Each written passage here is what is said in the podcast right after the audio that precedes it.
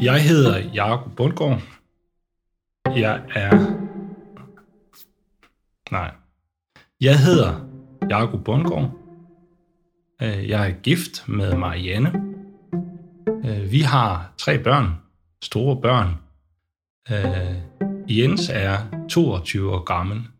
Eva er 21 år gammel. Og Anton er 16 år gammel.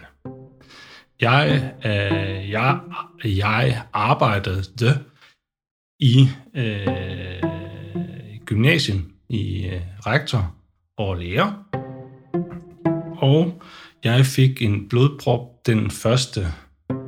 Øh, november 19, og resultatet er afasi.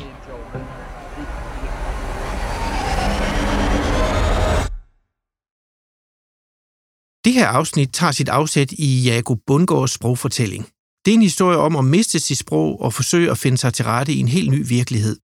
En virkelighed, hvor ordene i hjernen for nogens vedkommende er blevet fuldstændig væk, og for andres vedkommende er faldet fra hinanden, så de skal sættes sammen på ny. For hvordan opleves det, når man ikke længere kan sige det, man faktisk gerne vil? Det skal vi have sat ord på. Den her podcast har et stort ønske om, at du som lytter giver dig tid til at lytte til forskellige stemmer og måder at udtrykke sig på. Det her afsnit er det i særlig grad vigtigt, at du er tålmodig og overgiver dig til den undervurderede evne, det er at lytte. Bag Jakobs hakkende tale ligger en særdeles vigtig historie, der fortjener din opmærksomhed. Den her episode kredser om sprogforstyrrelser eller afasi, som det også kaldes. Om lidt så forklarer jeg mere om den tilstand og fortæller om, hvad det er, der sker med hjernen, når sproget bøvler. Afsnittet er samtidig en påmindelse om, at vores hjerne er helt enestående i forhold til sprogegenskaber. Det er ofte først, når sproget går i stykker, at vi for alvor bliver klar over, hvor vildt det faktisk er, at vi, nærmest som det mest naturlige i verden, både kan tale og forstå sprog. Afsnittet er skabt med støtte fra Nordea-fonden. Du lytter til, som man siger. Som man siger.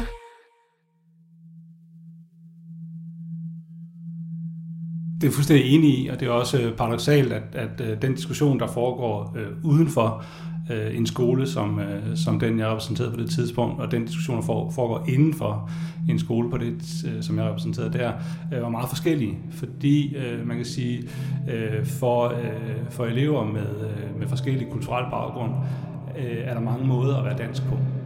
Øh, og det er sådan set uproblematisk øh, for, for, øh, for elevgruppen at, at, at, at drive imellem forskellige øh, opfattelser, hvor man øh, i nogle sammenhænge sådan lød Jarko tidligere, når han deltog og engageret i den offentlige debat.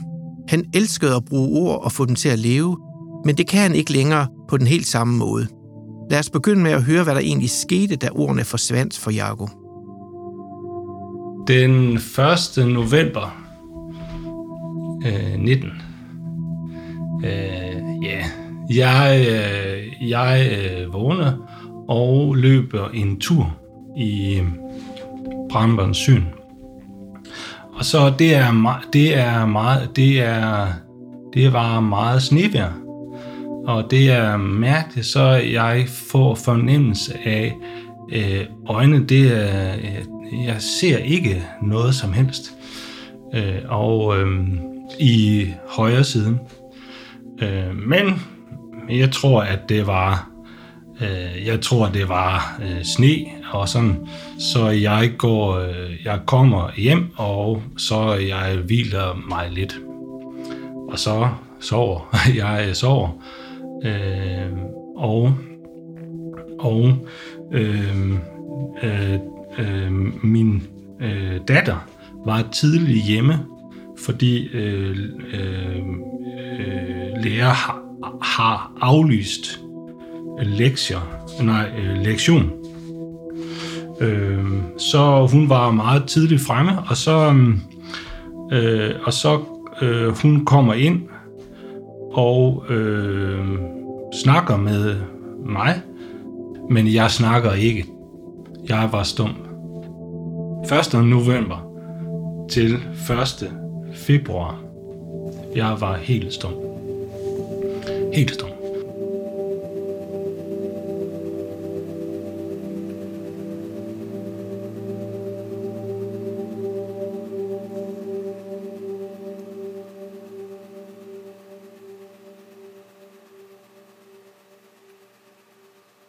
Fra det ene sekund til det andet befandt Jago sig i en helt anden sproglig virkelighed. Pludselig var han havnet i afasiens ordløse univers. Han skal senere fortælle mere om sin vej tilbage til sproget, men først vil jeg lige sætte nogle ord på afasien. Afasi kommer fra græsk og betyder u, ikke, eller måske snarere ikke tilstedeværende tale. A betyder det samme, som når vi på dansk sætter enten et u eller et a foran andre ord, som for eksempel uheld og atypisk, altså det modsatte af held og typisk. Fasi betyder tale. Fasi er en form af ordet femi eller femein, som på græsk betyder det at tale. Hvor må så den her tale sidder placeret i vores hjerne? Altså evnen til at tale, eller måske snarere hele vores evne til at kunne producere og forstå sprog. Det er der ikke enighed om. Der er mange forskere, der har let efter og forsøgt at finde et eller andet bestemt sted, eller måske flere steder i vores hjerne, hvor de kunne pege på, at lige bestemt der sidder sprogevnen. Og det på en måde, så det kunne generaliseres til, at det galt for alle mennesker. Det er indtil videre ikke lykkedes at skabe konsensus om en sådan specifik udpegning af et eller flere helt specifikke områder. Der findes selvfølgelig forskellige skoler, som hver især mener, at de har fundet stederne, men skolerne er desværre ikke enige. Og sprogevnen synes at kunne flytte sig hos det enkelte menneske, hvis et område i hjernen, der behandler sprog, bliver sygt. Vi kan altså få en mistet sprogevne tilbage, eller vi kan i hvert fald få den nogenlunde tilbage, selvom et område i vores hjerne ikke længere fungerer. Et andet område synes at kunne trænes op til at overtage den funktion, der helt eller delvis er væk. Der har i tidens løb været utrolig mange teorier og skoler i forhold til, hvordan sprogevnen er eller anses for at være stykket sammen og at være placeret i vores hjerne. En af dem er, at væsentlige dele af vores sprogevne sidder i den venstre hjernehalvdel. I hvert fald hos de højrehåndede. Og det er også almindeligt at møde forskere, som regner med, at det forholder sig lige nøjagtigt omvendt for de venstrehåndede. Der er så også mange forskere, der mener, at sprogevnen både kan være og faktisk er fordelt over mange områder i hjernen, både i højre og i venstre halvdel, og med individuelle forskelle. Vi må nok nøjes med at konstatere, at vi ikke ved det. Der er så det at sige, at sprogvanskeligheder efter skader i hjernen har været brugt som pegepinde for, hvor skaden er sket i hjernen. Dengang, da de anatomiske analyser ved at åbne afdødes hjerner kom til, så så man tendenser til sammenhænge mellem de steder i hjernen, der var blevet skadet, og så de sprogvanskeligheder, en patient havde haft, mens han var i levende liv. Særligt to læger har været de første til at beskrive sammenhænge mellem hjerneskadernes placeringer og relationerne til patienternes forskellige sprogproblemer. Den ene er tysk, og han hed Karl Wernicke, og den anden er fransk, og han hed Philippe Paul Brocard. Karl Wernicke opdagede, at de patienter, der havde problemer med sprogforståelsen, de havde skader i et område, der anatomisk er placeret i overgangen mellem iselappen og temporallappen. En person med skader i Wernickes område har altså problemer med at forstå sprog, men han kan godt tale. Talen kan dog godt være noget anderledes end normalt, fordi forståelsen af toner bliver anderledes. Man kalder også Wernickes afasi for flydende afasi, fordi personen jo godt kan tale nogenlunde flydende, mens det er sprogforståelsen, der er noget i vejen med. I øvrigt så taler personer med Wernickes eller flydende afasi ofte mere eller mindre sort, fordi forståelsen for ordenes sammenhænge og lydenes betydninger er gået tabt. Næsten modsat så har vi Broca's område. Hvis man har fået en hjerneskade i Broca's område, opstår der problemer med den sproglige formuleringsevne, som vi godt kan høre det hos Jacob Bundgaard. Man kalder også den her form for afasi for stum eller tavs afasi. Broca's område er placeret længere fremme i hjernen i noget, der med anatomernes præcisionssystem hedder gyrus frontalis inferior.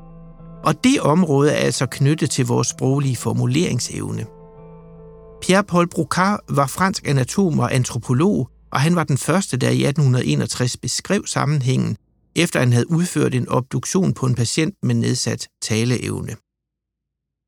Man kan som udforstående beskrive afasi objektivt, og dermed forsøge også at forstå fænomenet. Alligevel kan det godt være vanskeligt helt at begribe et sprog, der krakelerer. Sådan har det i den grad været for Jago, der ikke vidste, hvad han nu stod overfor.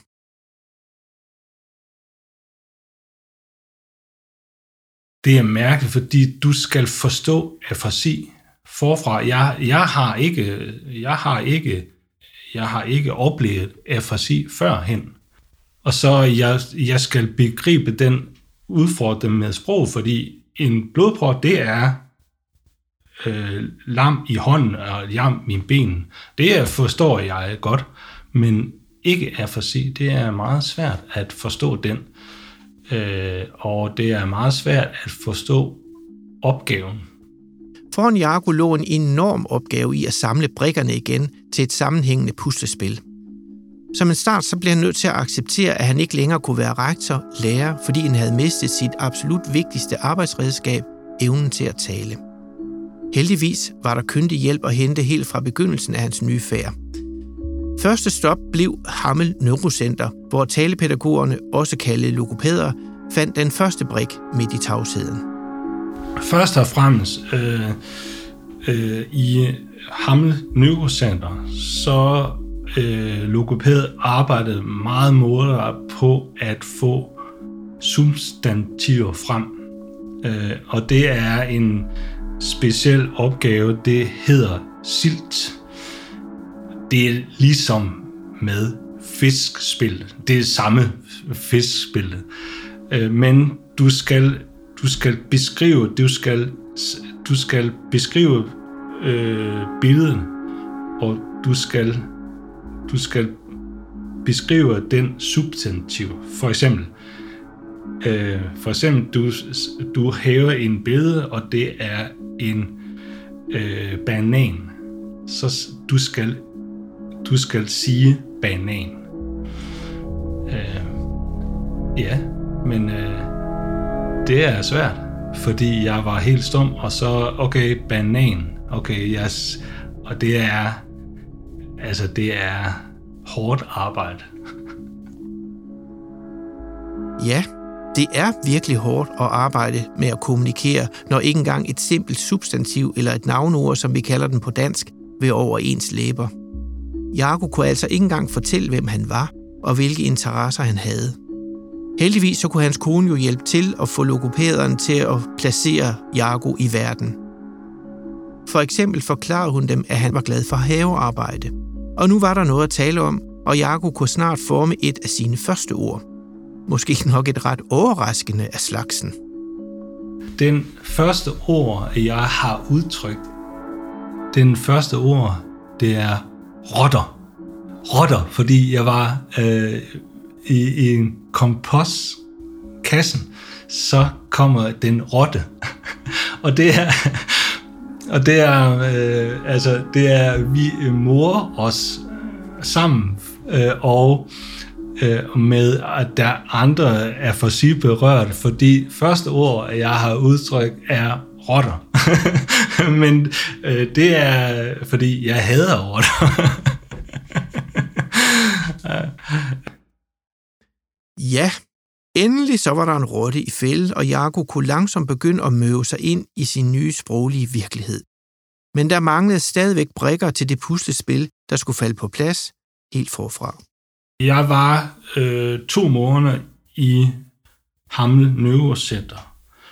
Øhm, og så øh, jeg overflyttet til øh, Aarhus Kommune.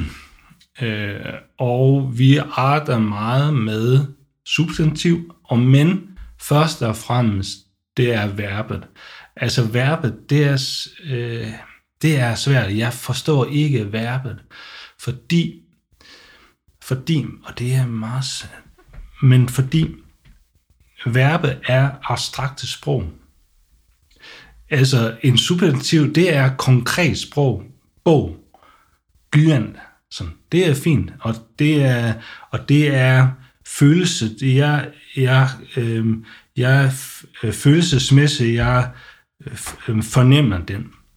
Men verbet, det er en abstrakt sprog, og det er svært at forstå den. Så øh, jeg arbejdede tre måneder for at forstå, øh, for forstå øh, øh, verber. Verberne, eller udsangsordene, rummer en helt anden udfordring, som Jago her forklarer.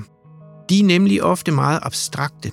Du kan ikke rigtig mærke udsangsordet tale eller se udsangsordet læse, du kan til gengæld mærke en tunge, eller du kan se en bog. De fleste navneord er konkrete og en del af den fysiske verden. For Jagos hjerne er det til sydenlandet mest lige til og praktisk at danne de ord først. På den måde så ligner Jakobs forløb den udvikling, som børn gennemgår, når de skal tilegne sig et sprog. Først har de ikke rigtig nogen egentlige ord, selvom de faktisk har rigtig mange ting på hjerte. Derefter kommer navneord som mor og far og andre ord, der beskriver den håndgribelige verden, der er rundt om børnene. Siden så kommer verberne til, så de nu også kan beskrive handlinger og relationer i verden. Men det er mere abstrakt, og det kræver derfor mere af hjernen. Der er billedligt talt nogle ledninger i hovedet, der skal sættes rigtigt sammen, før de ord kan produceres og placeres rigtigt i puslespillet. For børnene er det typisk forældrene, der stimulerer produktionen af sprog. Da Jakob for anden gang i sit liv skulle lære sproget fra bunden, var det dog logopæderne, der hovedsageligt bar den opgave for ham. Og han er ikke bange for at bruge store ord om den vigtige rolle, de har spillet for ham. Altså, logopæd er Gud for mig, fordi øh, de har forståelse for den situation, at jeg har været i. Og, men øh, logopæd er målrettet på, at du skal du skal øh, du skal øh, du skal åbne sprog igen. Øh, vi, vi snakker ikke om øh, sådan følelsesmæssigt, ikke noget som helst. Det er målrettet på øh, sprog. Det er meget godt. Jeg elsker den logoped. Jeg er uddannet i skolen, og jeg forstår den øh, opgave at træne og træne og træne. Og det er, ja, ja det er, det er min historie, tror jeg nok. Jago har fået uvurderlig sproghjælp fra logopæderne. Han er dog ret realistisk over for den opgave, der stadig ligger foran ham. Han ved godt, at hans sprog, uanset hvor meget han træner, ikke bliver helt det samme igen. Altså først og fremmest, jeg skal, jeg skal, øh, jeg skal få sproget frem. Ikke, jeg skal ikke tale, jeg skal ikke tale, øh, jeg skal ikke tale som før men jeg skal udvikle den nye sprog. Øh, og det er min opgave. Selvom logopæderne har betydet virkelig meget for Jagos sproglige udvikling, så er det alligevel ikke dem, der primært har fået ham til at forstå sig selv i det her ufrivillige forløb med afasien. Min familie og Marianne er, hun, er, hun forstår mig godt. Øh, og det er, Øh, altså, det er nøglen til at åbne afasi, fordi hun forstår mig øh, meget godt. Ikke med sprog, men følelsesmæssigt og reaktion. Familien betyder virkelig meget for Jago. Det fornemmer man. Og selvom han har et mere end forbilledeligt gå på mod, så sætter afasien frustrerende begrænsninger for ham i rollen som far. Derfor er det konstant nødvendigt for ham at justere sit sprog. Altså, at, øh, jeg tænker meget på børnene, fordi øh, øh, jeg er forældre, og, øh, og jeg skal øh, jeg skal øh, øh, jeg skal øh, jeg skal øh,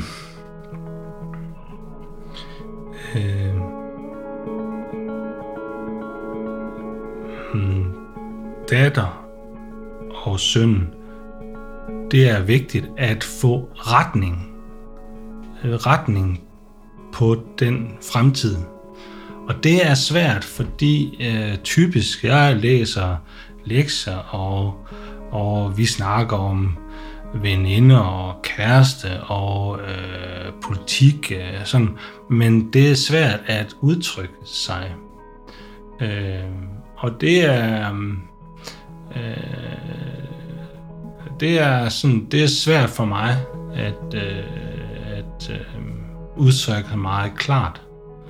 Øh, følelsesmænd, det er fint, men sådan en retning på livet, det er, jeg skal ændre mit sprog og det skal ikke være funktionelt instrument til øh, sprog, men det skal være følelsesmæssigt. Det skal ændre, jeg skal ændre mig lidt.